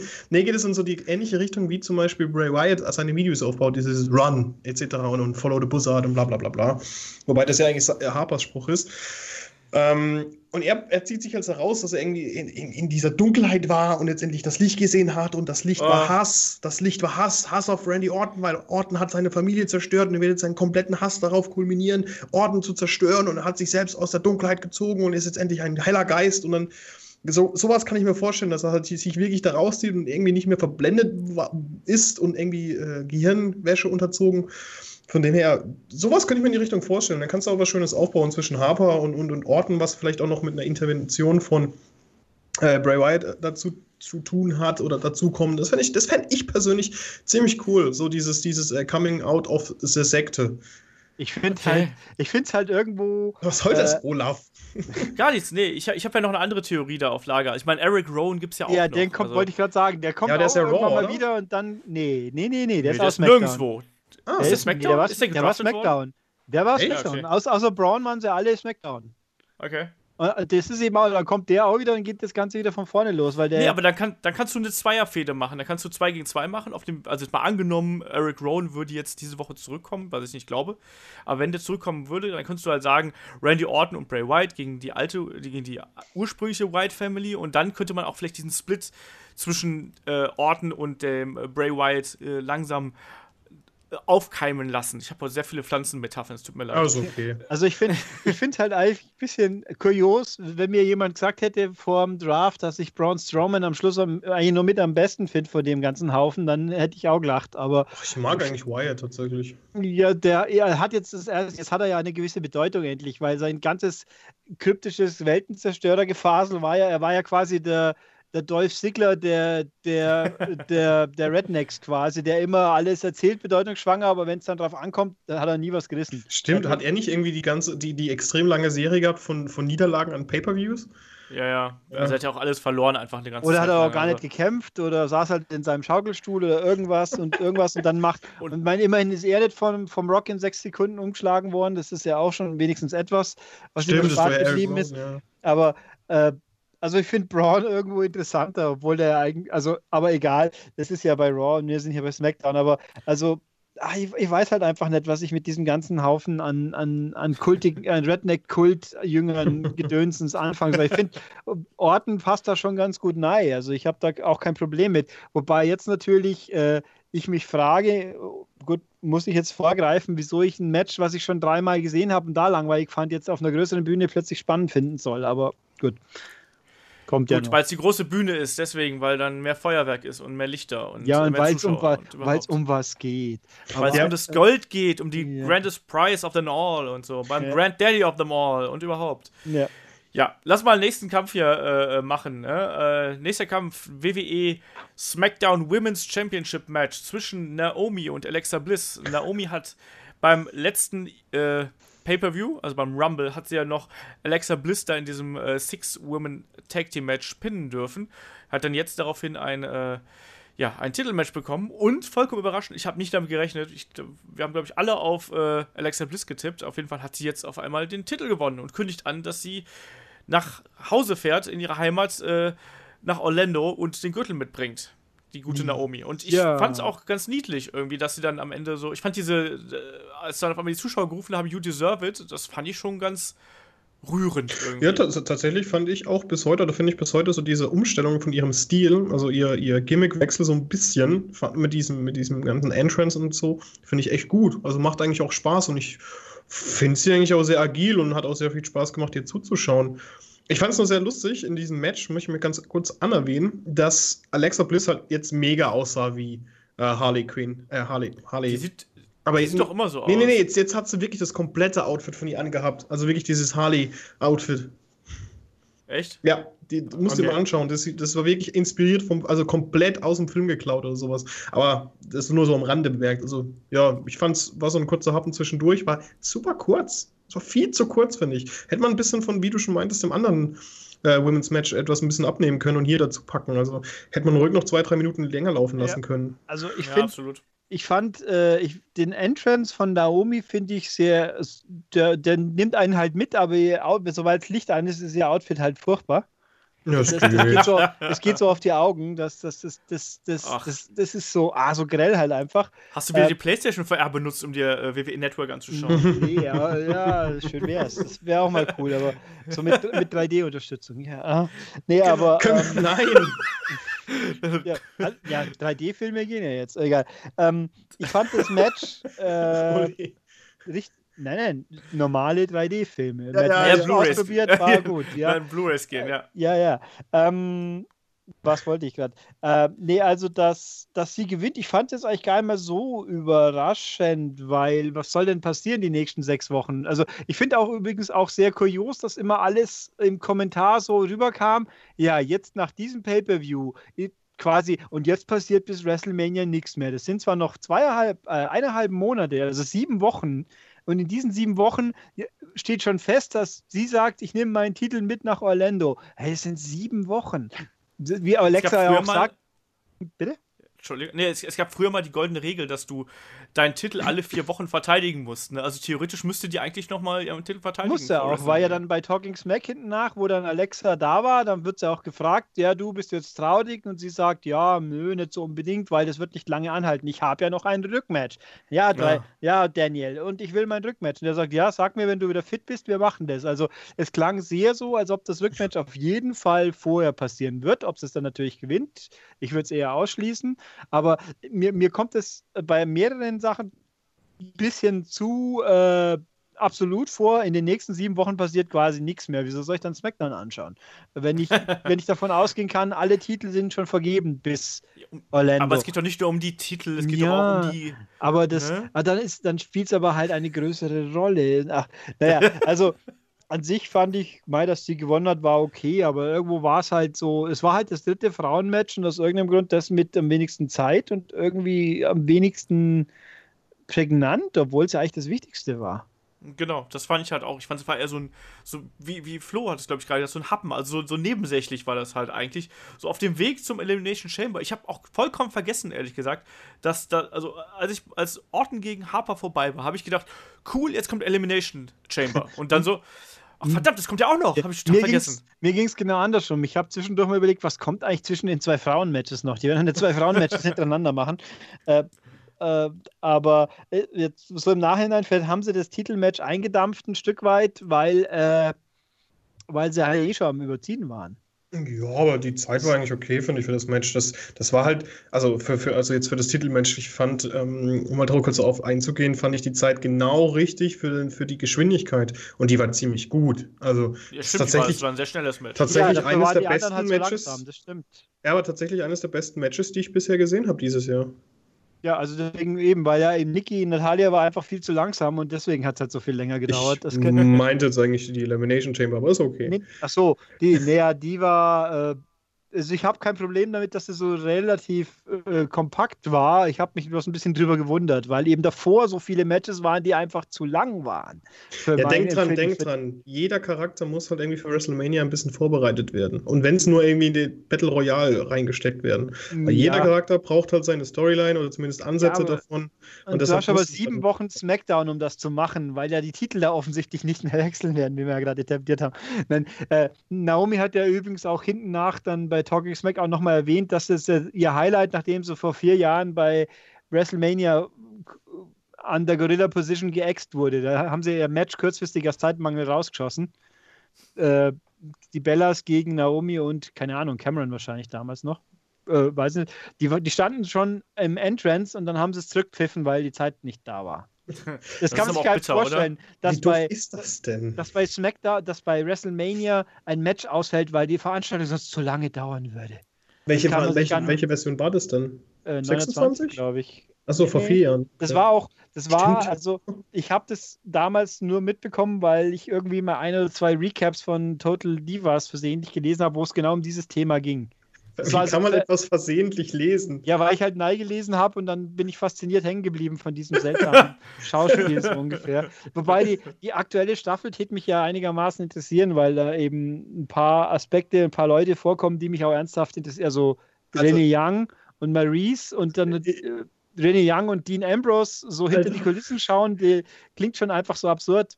Ich habe mir ganz, ganz kurz, ich muss ganz kurz einwerfen, ich habe mir ein paar Sachen von Renee Young und Dean Ambrose angeguckt und irgendwie die meiste Zeit war entweder Dean Ambrose betrunken oder hat einen, hat einen Kater gehabt und zum Beispiel waren die halt am Strand gestanden. Tut mir leid, Olaf, das muss ich jetzt kurz einwerfen. Sind, sind die am Strand gestanden und haben sie gefragt, ja, wir würden gerne das und das fahren lernen, also irgendwie so Kitesurfen oder sowas. Gibt es auch irgendwas für verkaterte Wrestler? Und Dean Ambrose stand halt da mit so einem, ich weiß nicht, ob es ein Bier war oder sowas, so, äh, äh. das war nicht so lustig. Das kann ich mir lebhaft vorstellen, aber ja, nee, also, äh, ja, wie auch immer. Also, das war, das Match war kurz, es war knapp und ja, war okay, ja, aber. wir haben einen neuen Champion auf jeden Fall, also mit Naomi. Mal sehen. Also ich meine, ich finde es jetzt nicht verkehrt, aber ich fand es trotzdem, also für mich persönlich war es überraschend. Aber dann lass uns doch hier zum eigentlichen Match des Abends kommen. Mhm. Äh, namensgebend äh, der Elimination Chamber um die WWE Championship äh, zwischen dem äh, damals noch Champion äh, John Cena, Baron Corbin, Dean Ambrose, The Miz, AJ Styles und Bray Wyatt. Und erstmal, das hat auch äh, uns der Tobias heute Morgen schon geschrieben. Äh, noch übrigens, der hat mich gespoilert, dass es Matten jetzt im äh, Elimination Chamber gibt. Danke dafür. Oh, das ist stimmt, das hat mich auch. Äh, das ist was? Matten. Da, da, lagen Matten draußen. Also äh, normalerweise äh, war quasi äh, der Außenbereich von dem Elim ja. Elimination Chamber war quasi Gitter und äh, mhm. dadurch ist diese. Ich habe letztes Mal noch im äh, Steel Cage Podcast habe ich noch darüber gesprochen, dass ähm, ich das so das, diese, diese Geräuschkulisse vom Elimination Chamber hat für mich ganz viel von dem Match ausgemacht, ja. weil du immer dieses, badam, wenn einer rausgeflogen ist, du hast gemerkt, dass das halt Schmerz war. Und jetzt war auf einmal da eine, mhm. eine Matte drüber. Das war das auch hat für mich ganz viel zerstört. Das war für mich auch, weil ich habe tatsächlich das letzte Elimination Chamber habe ich glaube ich nicht gesehen. Da hatte ich glaube ich noch kein Network. Ich habe es erst danach angefangen. Ähm, da habe ich zum, muss also ich kann mich nicht daran erinnern, dann war es wahrscheinlich so. Äh, sie haben so oft erwähnt, dieser Käfig ist irgendwie neu. Sie haben aber ja. nicht erklärt, was zum Henker ist da jetzt eigentlich neu. Das wurde nie explizit erklärt, oder? Ich habe es überhört. Das stimmt. Äh, ja, nee, das stimmt. Also, und dann die ganze Zeit, dieser Käfig ist das brutalste und schlimmste und äh, Match, wo ich jemals teilgenommen habe. Man geht verändert hinten nach raus und dann kommt da so ein Käfig, wo, wo rund um den Ring auf gleichem Niveau äh, quasi eine Turnmatte steht, äh, wo dann die Leute die ganze Zeit sich ausruhen quasi neben dem Ring. So sah es ja dann auch aus. Also, es war, fand ich ein bisschen komisch. Dieses Lichtgeflimmer war das früher auch schon so? Das Lichtgeflimmer war früher auch schon. Okay, ja. Das wirkt irgendwie so ein bisschen wie, äh, ob du aber wirklich richtig stehst, siehst du, wenn das Licht angeht. Das, ja. das war früher aber auch schon so. Ich fand, was ich ganz cool fand, der ist ja, der Käfig war auf jeden Fall höher. Ja. Ähm, und du hattest quasi dadurch die Möglichkeit, dass du auch auf diesen äh, Pots, auf diesen Kammern stehen konntest. Mhm. Und ich fand es eine gute Idee, dass dann quasi für die Zuschauer, dass da äh, eine Plexiglasscheibe war, sodass die, du wirklich sehen konntest, wie die Leute dann auf den Pots gekämpft haben. Mhm. Das ist zum Beispiel so eine Szene gewesen, wo ähm, Dean Ambrose und AJ Styles da oben drauf standen. Alter. Und Dean Ambrose hat Styles da ein paar Mal vorgepfeffert. Das sah richtig das, gut aus das sah gut aus und klang halt vor allem auch richtig gefährlich und äh, mit richtig viel Wucht dahinter. Mhm. Ähm, das fand ich schon sehr gut. Natürlich die, ähm, die Matten draußen, natürlich auch die Bewandtnis gehabt.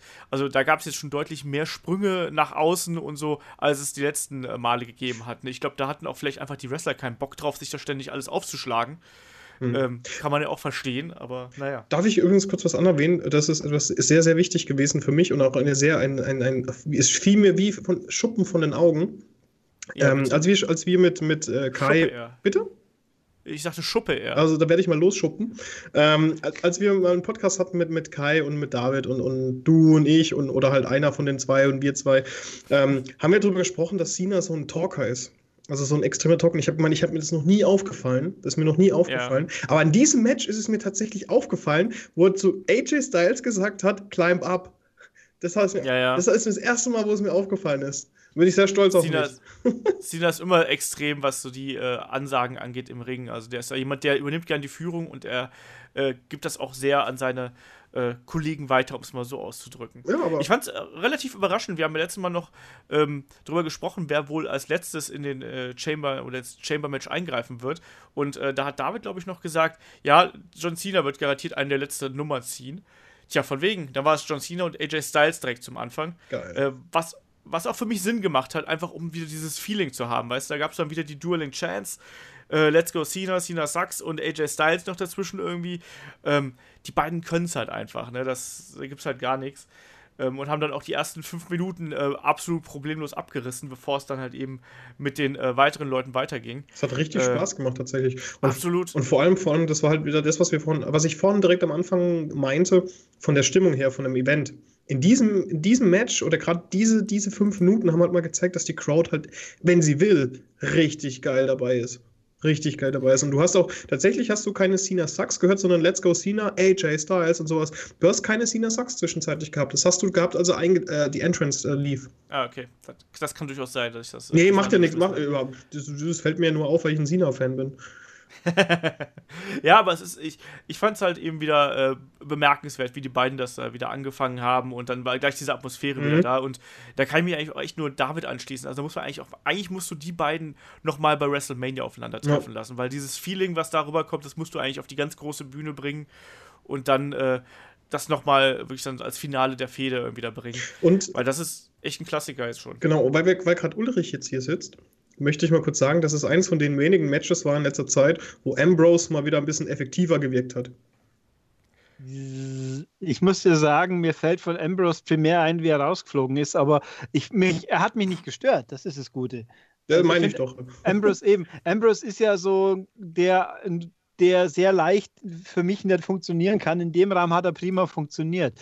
Es war, äh, was mich ein bisschen irritiert hat, war, dass äh, gefühlt Corbin, äh, Baron Corbin so sang- und klanglos hinausgegangen ist. Also halt so sang- und klanglos ausgeschieden ist und danach hat er nochmal aufräumen dürfen, ein Stück ja. weit. Aber ich fand, dass er als erster gepinnt wird, äh, das äh, fand ich ein bisschen. Äh, das dafür, dass sie ihn jetzt so ordentlich aufgebaut haben, ist er mir ein bisschen zu, zu glatt rausgegangen. Ich meine, dass er natürlich danach noch mit seinem End of Days die Leute mal ordentlich rund machen darf und dann Ambrose durch die Wand wirft, äh, das war okay. Also es hat ihm sicher nicht groß geschadet, aber ich habe mich ein bisschen drüber gewundert. Ich glaube, er wird sich heute den Intercontinental Title holen.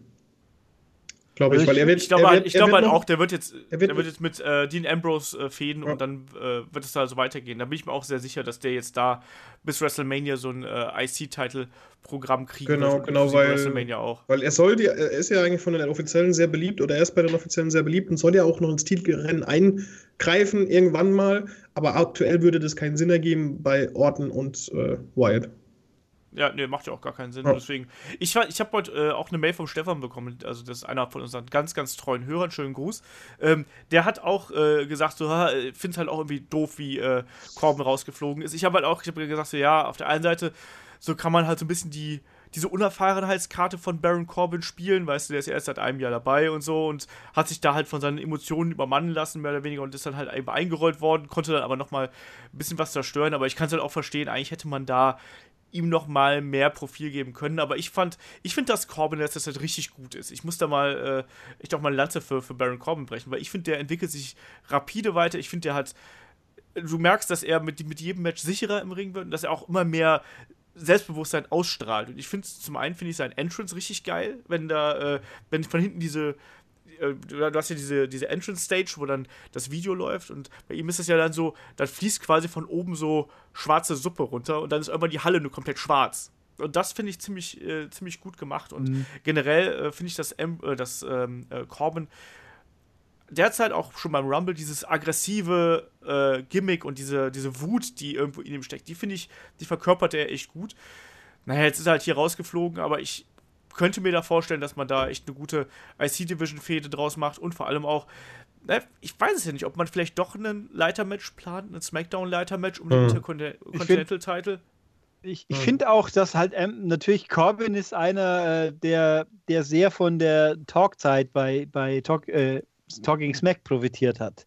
Weil da, ja. da kann er seinen Charakter, wenn er so wenig Redezeit hätte wie, die, wie anderswo die Leute, dann wäre es echt nix. Aber da hat er halt einfach die Luft und die Zeit, seine Arschlochattitüde vernünftig auffahren zu können, dass er auch wirkt. So wie halt auch Miss von diesem Format so unheimlich profitiert hat mit, mit dem Gedanke, oh. mit, mit, äh, mit Brian. Das, das, das es bei Raw gar nicht so. Das kann es nicht geben. Da fehlt halt einfach die, die Plattform dafür. Und das ja das finde ich halt bei, also es war bei Talking Smack, auch wenn diesmal das Talking Smack eben nach dem Event ziemlich zum Vergessen war, also irrelevant, aber normal, da kommt halt was rüber, da können die Leute hochgezogen werden, da vermisst man, also diese halbe Stunde Gebrabbel ist deutlich besser wie die typische halbe Stunde Promo-Gebrabbel, die bei Raw immer drin ist. ähm, Und das kann man guten Gewissens so sagen. Also das ist ähm, da, also ich hätte nicht gedacht, dass mich Corbin mal so interessiert, weil ich jetzt äh, ich bei NXT nur begrenzt mich begeistert hat.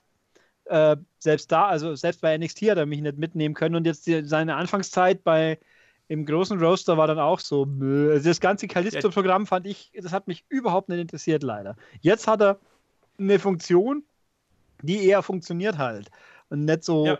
den, kleinen, den kleinen Hüpfer kaputt machen ich, ich wollte noch mal sagen, also du hast ja immer auf Corbin geschimpft und ich habe immer gesagt, nee, der hat was, warte mal ab. Ne? Also, ja, jetzt haben sie ihn reden lassen. Also der, wobei ja, bei, bei Breaking Ground haben sie, war da ja eine der Hauptfiguren quasi, also genau. eine der Protagonisten. Da mochtest du ihn ja nicht. Da, nö, da, da wirkt er aber so, dass man, dass man halt mit, mit mit in, wie soll ich sagen, mit gutem Gewissen nicht mögen kann, weil er einfach so rüberkommt wie äh, mir doch egal, dann mag mich, magst du mich halt netto Arsch. Also so ungefähr. Ja. Das finde ich, also äh, hätte ich nicht gedacht, dass er, er ist halt genau das, er hat das entwickelt, was einem Apollo Crews wohl auf ewig fehlen wird.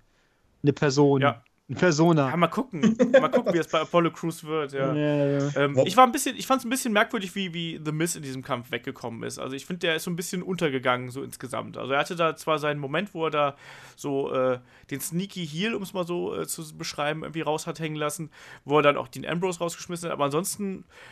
Der halt komplett zerstört wurde.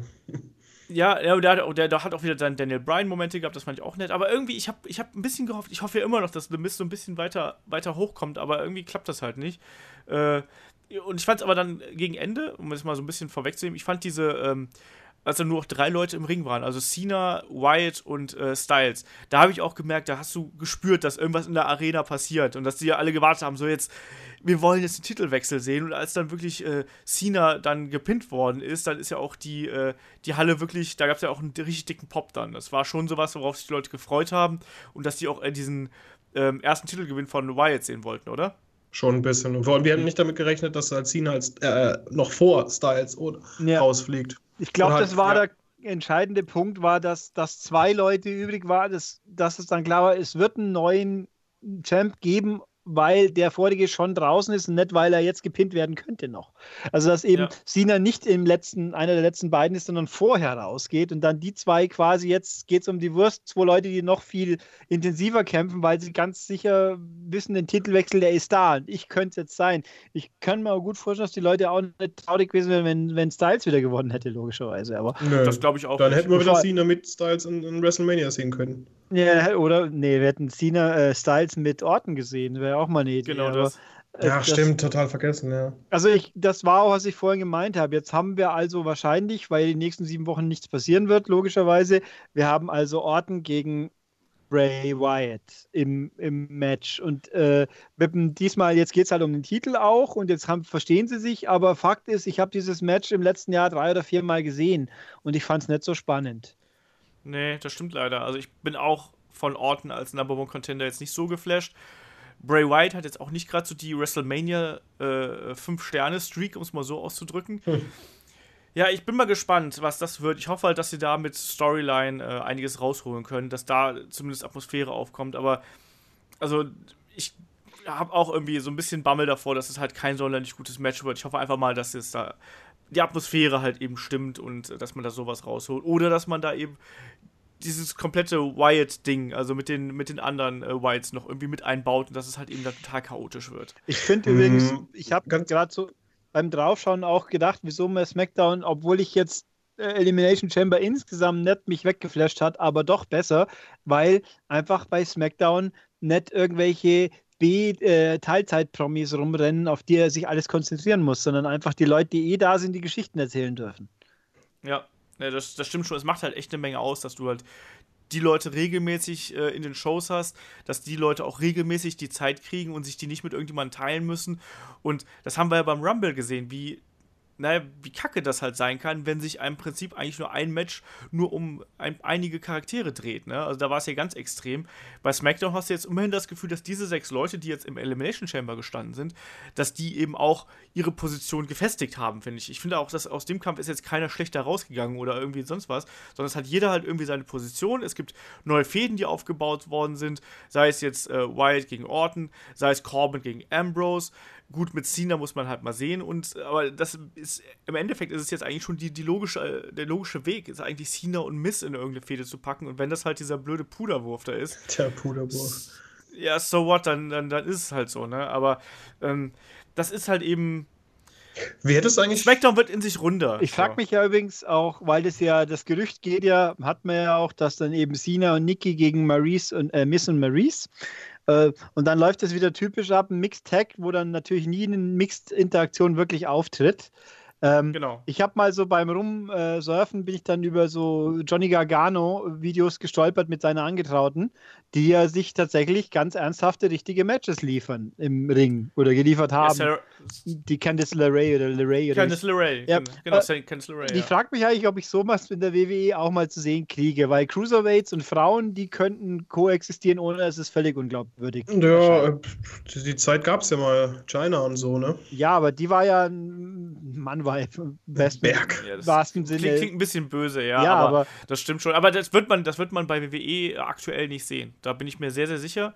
Ich mag diese Regelung bei äh, den äh, Mixed Tag Team Matches ehrlich gesagt auch nicht, weil das halt eben, für mich macht das die Spannung bei Tag Team Matches kaputt, wenn du halt automatisch mit dem anderen wechseln musst, sobald einer wechselt. Ne, das ist halt irgendwie macht es halt vieles kaputt. Aber bei WWE wirst du das nicht sehen, allein weil es dann heißen würde, würde äh, Gewalt gegen Frauen von Männern. Ja, aber. Stell dir mal, stell dir mal vor, John Cena kloppt Maurice eine rein. Ja, eben, das funktioniert nicht. Aber wenn halt ein Gargano mit einer LeRae, die sich staturmäßig ja nicht so unähnlich, also sind beide ähnlich groß, ähnlich schwer.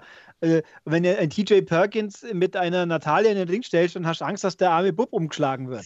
Äh, also, das hast du jetzt echt sehr schön gesagt. Ja, also das, da, das sind halt einfach, wie gesagt, die Cruiserweights sind von der Statur her die meisten, oder gerade, oder jetzt auch der, wer ist der Tyler na, der UK-Champ, Tyler Dingsons. Tyler Bate. Tyler Bate. Tyler Bate. Der ist so ein Grischpel, wenn stehen mit einer, mit einer Durchschnitt, mit, mit einer Charlotte in den Ring stellt, die, die, die bricht ihn in zwei gefühlt. Und eine Charlotte. und erinnert mal von der Nia Jax. Also, es gibt schon Kombinationen, wo man meiner Meinung nach verkaufen könnte, ja. wo, das, wo die Frau nicht als Opfer rüberkommt, weil, weil sie einfach äh, wirken kann. Aber gut, wir werden es wohl nicht erleben, aber ich fände es sehr sehr cool, wenn sowas mal käme, aber. Ja, ich, also. Ich meine, bei denen ist es also doch man, bei man Lucha Underground, oder? Der, da gibt es doch ganz Lucha Underground ist, das stimmt, da ist, da, da, ist das durchaus üblich, da, aber das ist halt auch eine andere Liga. Das ist ja, ja eher so Superhelden-Liga, so in dem Ding. Ähm, da sind ja auch die Charaktere halt eben grundsätzlich anders aufgebaut und da macht es halt auch irgendwie Sinn. Ja. Also, das ist Intergender und Mixed Tag Team Wrestling, das ist halt echt eine, eine, eine Geschichte für sich. Das ist halt ein amerikanischer ähm, Markt, da wird es noch nicht so gut aufgenommen, sage ich jetzt mal. Ja. Im, ich mein, Im, Mainstream. Im Mainstream, im Mainstream-Markt geht das halt ganz schwer. Also ich habe, bei, bei, bei, selbst bei WXW ist es halt ein Ding gewesen. Ne? Also die hatten jetzt auch, da, da gibt es jetzt äh, demnächst das erste äh, Intergender-Tag-Team-Match und da haben sie es aber halt eben auch so lang gezogen. Da hatten die halt eben auch zwei Teams und äh, in einem Team, muss man sagen, ist mit Alpha Female auch eine Frau dabei, die wahrscheinlich auch äh, jedem von uns äh, den Arsch versohlen könnte muss man so zu sagen. Ähm, und äh, jetzt, da hatten sie halt auch, eben auch den Moment, wo dann eben der böse Heel die, die, die äh, Babyface-Dame geschlagen hat. In dem Fall Marius van Beethoven ähm, hat dann äh, Melanie Gray geschlagen und in dem Moment ist das die Crowd ausgerastet, weil das halt dann dadurch, dass du diesen Aufbau hast, dass du eigentlich vorher war, die, war diese Gewalt gegen Frauen verboten und die Leute, die sind wirklich aufgestanden und hast so du Schwein und keine Ahnung was, ne und sind da komplett äh, apeshit gegangen und es ist immer ein schmaler Grad, wenn du äh, Gewalt gegen Frauen im Wrestlingring zeigst und das wird WWE aktuell nicht machen. Also das, dagegen, glaube ich, würden wahrscheinlich Tausende von äh, Frauenrechtlerinnen auf die Straße gehen. Cancel wenn the Network. Ja, äh, wirklich. Also ich glaube halt wirklich, dass da äh, großer Widerstand sich fortrühren würde. Eigentlich finde ich es ja auch kurios, dass in Zeiten, wo man, wo dann die Leute, die bösen Fuzis, die Frauen einfach durch die Tische kaut haben, aber Matches gab es nicht. Aber gut, es wird nicht kommen, aber wer fände ich interessant. Und, aber jetzt werden wir ja sehen, was das für ein Tag Wobei das schon kurios ist, wenn Cena dann in WrestleMania quasi so ein Gimmick-Match nur macht und das völlig unwichtig ist. Wenn es ja. denn so käme, aber es klingt ja verdächtig so. Genau. Der Stefan lässt noch fragen, der Stefan lässt noch fragen, äh, glauben wir alle fest an ein äh, Match zwischen Orton und Wyatt? Ich glaube, da sind wir uns alle einig, ja. oder? Ja. Ich glaube schon. Ich finde es zwar nicht, wie, wie schon erwähnt, kein bisschen spannend, aber mei, es gibt Schlimmeres. Ich meine, WrestleMania an sich wird schon schlimm, weil es wieder so sieben Stunden dauert, aber mei, wir werden sehen, was passiert. Ah, ich meine, das Schlimmste wird natürlich das Main Event, das ist auch klar. Ich meine, Lesnar gegen Goldberg 3. Ah. Ich muss mal noch Urlaub nehmen, deswegen fällt mir gerade ein. also das, ja, das, äh, das ist so grausam. Alleine jetzt zu wissen, dass jetzt natürlich bei Fastlane, was, das, was passieren wird, höchstwahrscheinlich. Äh, äh ja. Wir wissen ja immer noch nicht, kann Goldberg überhaupt länger als zwei Minuten oder geht es halt nicht? Das weiß ja keiner so genau. Das werden wir dann sehen, aber ich glaube halt schon, dass der jetzt wieder, dass der einigermaßen fit sein sollte. Aber wir müssen uns darauf einstellen. Also ein schöner Kampf äh, wird das bei WrestleMania nicht werden, wenn nee. er gegen äh, Brock Lesnar antritt. Also Goldberg war noch nie jemand, der gute, wirklich technisch gute Matches abgeliefert hat. Goldberg war immer der, der vom Spektakel gelebt hat. Dann kriegen wir Spektakel im Hauptkampf und wir werden sehen, wie lange das geht. Wir sollten Goldberg William Regal zur Seite stellen. Ja, unbedingt, ja. Aber wir wissen immerhin, glaube ich, dass das äh, Main Event Match von WrestleMania 33 ein bisschen kürzer wird wie das von 32. das, das, ist ja auch nicht unbedingt, stimmt. es ist ja nicht alles schlecht an sowas dann. Also das ist. Das stimmt. Oh. Also ich würde auch, ich habe nichts dagegen, wenn, wenn Stunde 8 nicht auch noch angebrochen wird. Also das ist schon okay. Ja, oh. ja. Mal, mal das sehen. ist so ein Festival, kein Event mehr, sondern ein Festival. Ja, aber das, ja, ist, das, das sowieso. Wie ist das eigentlich, glaube ich, glaube NXT ist mal am Samstag, oder? Ja, ja, genau. Ja, also Dieses Jahr werde ich mir das auch angucken. Ich fand. Ja, das solltest du auch, mein Freund. Ich fand finde ich eigentlich schade, dass es am Samstag ist, um ehrlich zu sein, weil dann war die Hall of Fame hat man gut auslassen können, dann hat man wenigstens eine Nachtruhe gehabt am Stück. aber gut, dann halt diesmal nicht mehr, aber wir werden es auch verkraften. Wir werden es sehen. Aber dazwischen haben wir auch noch Fastlane, steht ja auch noch an. Äh, und dann werden wir mal sehen, ob Goldberg sich da den Titel holt. Ich habe noch eine Frage an euch. Du hast noch eine Frage. Mhm. Meint ihr, bis zu WrestleMania Hogan wieder da sein wird? Nein. Ich hoffe nicht. Ich brauche den Mann, ich mochte ihn noch nie, äh, ich mag ihn jetzt auch nicht, ich, den braucht niemand. Der, ich weiß, ich, ich meine, sie können ihn ins Panel hocken statt Booker T, dann ist es eine Verbesserung, zugegeben, aber das ist auch schon alles.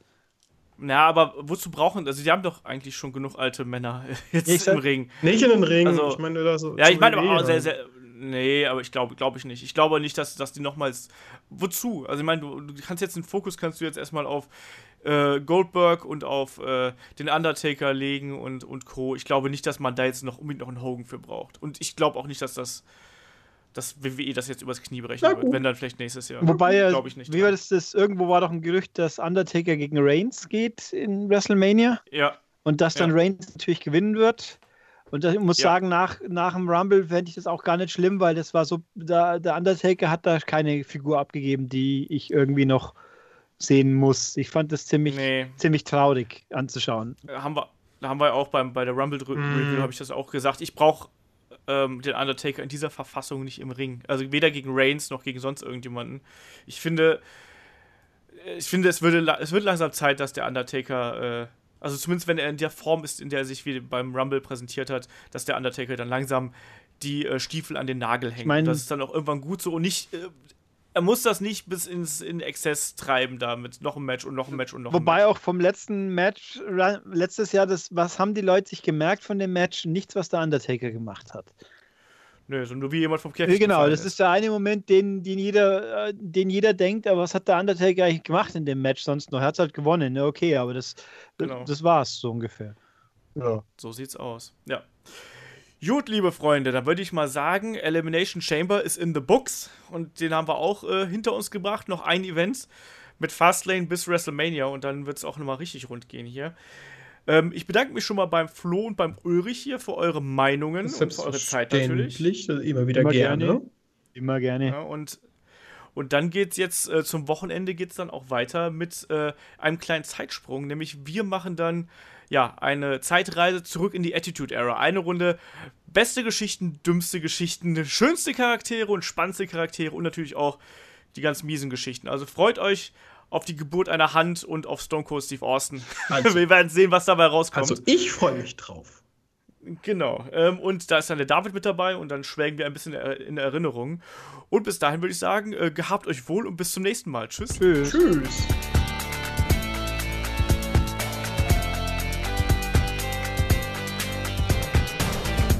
Headlock, der Pro Wrestling Podcast.